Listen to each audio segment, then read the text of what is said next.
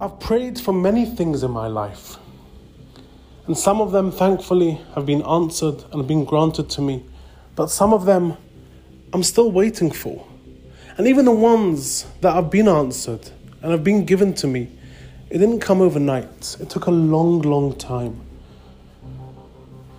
So, what is there really a point in all these prayers, praying one after the other again and again and again for the same thing? It doesn't seem to work. And many people have said to me as well the same thing. Why should I pray? It's so emotionally straining. And I don't even get what I want. I don't get the desired result. What is the point? And this feeling, this question is 100% valid. It's so annoying to ask for something and to go through the motions again and again and again and not get it. Many times we can never get it. It can be someone who's praying for someone, a relative, a parent, a grandfather, a grandmother who's deathly ill. And they're praying and praying, please Hashem, please God, heal her, heal him. But the grandfather, the parent dies nevertheless. So, where did all those prayers go? What's the point? So, I've discussed this topic many times before in the podcasts, and I've given a few different approaches. The approach which I enjoy the most and which I feel the most connected to is that prayers are not always there to be answered, prayers are not always to get. The main idea and the main focus of praying, of tefillah, is to build a connection with Hashem and to get closer to my Creator. And therefore, it doesn't matter if the prayers or the tefillah was answered. It doesn't matter if we got the desired result. But as long as I spoke to my God and I grew closer to my Creator, then that is all that matters. But this week I discovered a different answer, something which you may appreciate more. There's a famous verse in the Torah, a pasuk, when Hashem, we all know God destroyed Sodom and Amorah because they were an evil people and they did terrible things to all their guests and their laws were horrible and they treated people disgustingly. So God overturned them and destroyed a whole city just like that. And the verse says, before he destroyed them, he said, Hashem, it's as if he's talking to himself. He says, Shall I hide from Avram what I'm about to do? Avram will, after all, become a great nation. So God is saying to himself, How can I hide from Avram, Abraham, what I'm about to do to Sodom? Avram will be a great nation. So the question is, what on earth does God hiding what he's going to do to Sodom from Avram have to do with Avram becoming a great nation? What has one got to do with the other? So there's a great rabbi called the Dubno Maggid. He has a beautiful reasoning behind Hashem, God's thought process. And he says an example. There were two people that walked into the same clothing store. One of them was an old man, 80 years old, with a long white beard and a walking stick. The other one was a young person, a 40 year old man without a beard.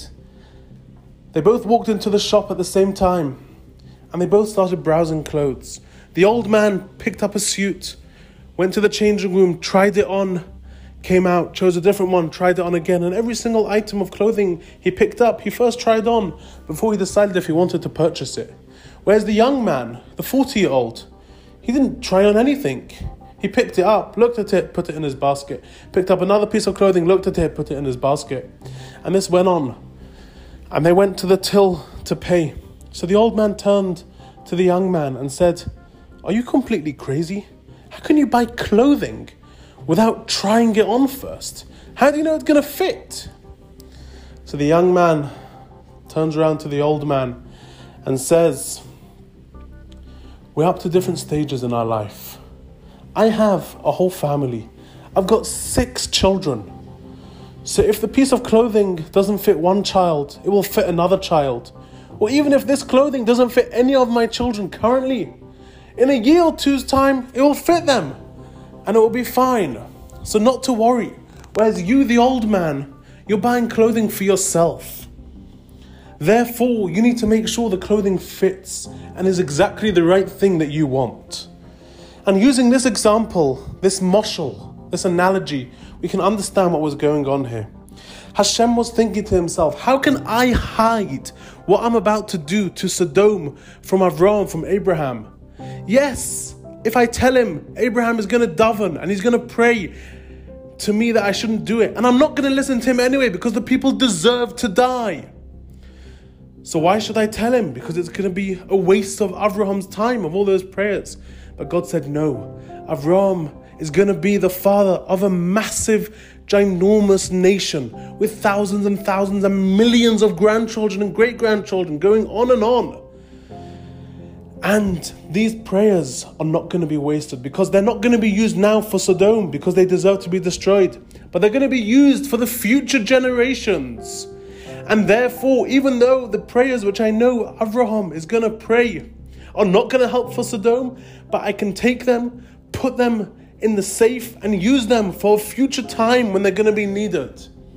So the Dubno Maggid teaches us from here we see, from this posuk, from this verse in the Torah, that not a single prayer gets unanswered. Not a single prayer goes to waste. Even if we pray for someone or something and we don't get what we want, nevertheless, that prayer has been taken. It's being stored in a safe which Hashem, which God has the key to. And at a time of need, He's going to come, open the safe, take that prayer out and use it. It may be for us later on in the years, or it may be for our children, grandchildren, great grandchildren, great great grandchildren. Who knows? But from here we see that not a single prayer is ever wasted.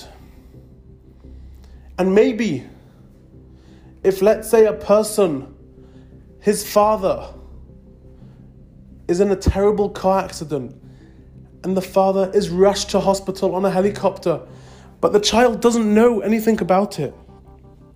The child's in a different country and they have no way of contacting this child. And had this child known, he would have got up and prayed with all his might that his father should be okay. And his father needs his prayers, but he can't pray. So, what will Hashem do? What will God do? He will take out a prayer which this son prayed maybe 20 or 30 years ago and wasn't answered. And he will use this prayer for now to heal his father. And in the zechus in the merit of that prayer that this child prayed 20 or 30 years ago. Now, 20 or 30 years later, the father will be healed.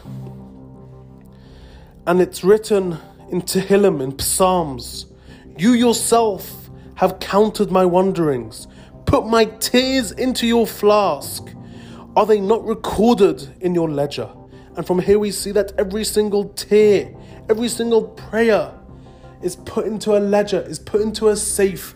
And Hashem, God, has the key to that. And He safeguards it and He makes sure that not a single prayer is going to go to waste.